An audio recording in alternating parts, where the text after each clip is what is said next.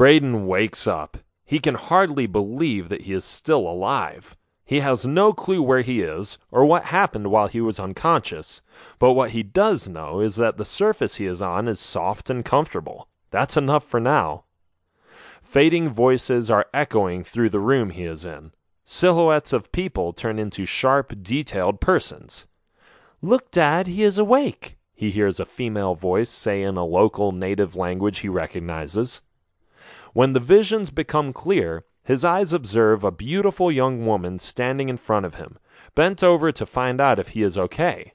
She looks concerned and sweet, like a beautiful angel from heaven, skinny but mature. Her skin is dark brown, her hair black, and she is covered by a pinkish cloth from right beneath her shoulders to a little above her knees. It looks similar to an ancient tribe he is used to seeing in reservations. Red lines of paint mark her cheeks, and elegant patterns of mystical symbols are painted in the same color on both her arms. She is wearing a headband and a necklace. How are the ant bites healing? A man behind her says. They seem to be okay, an older woman says. Hello, young man. Can you understand what I am saying? It takes a while for Braden to come up with the words he studied in college, the language of a distant tribe he knew he might encounter in these hills. Y- yes, I understand, Braden stammers.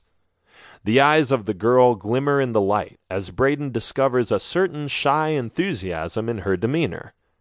He understands our language. Wow! Where did you learn to speak like us? she asks. I learned it in college, Braden says. I don't speak it fluently, but if you speak slowly I will be able to understand. Amazing, she answers. What is your name? My name is Braden. And yours? My name is Shavana. This is my dad, Payawati, and my mom, Mashima. Pleased to meet you, Braden says. It's good to see you alive, young man, Payawati says.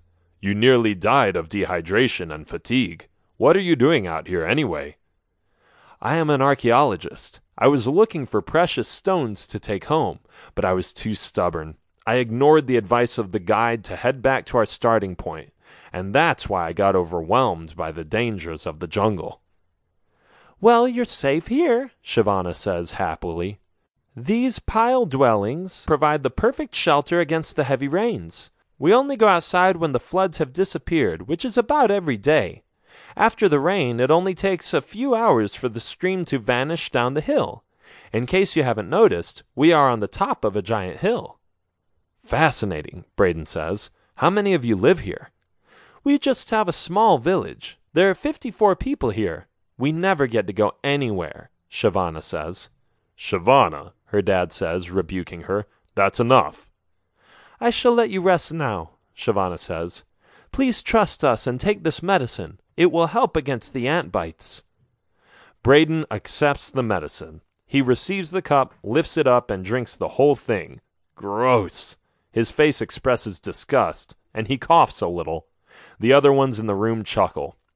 It's not tasty, Shavana says. I know, but it's really healthy. You'll thank us later.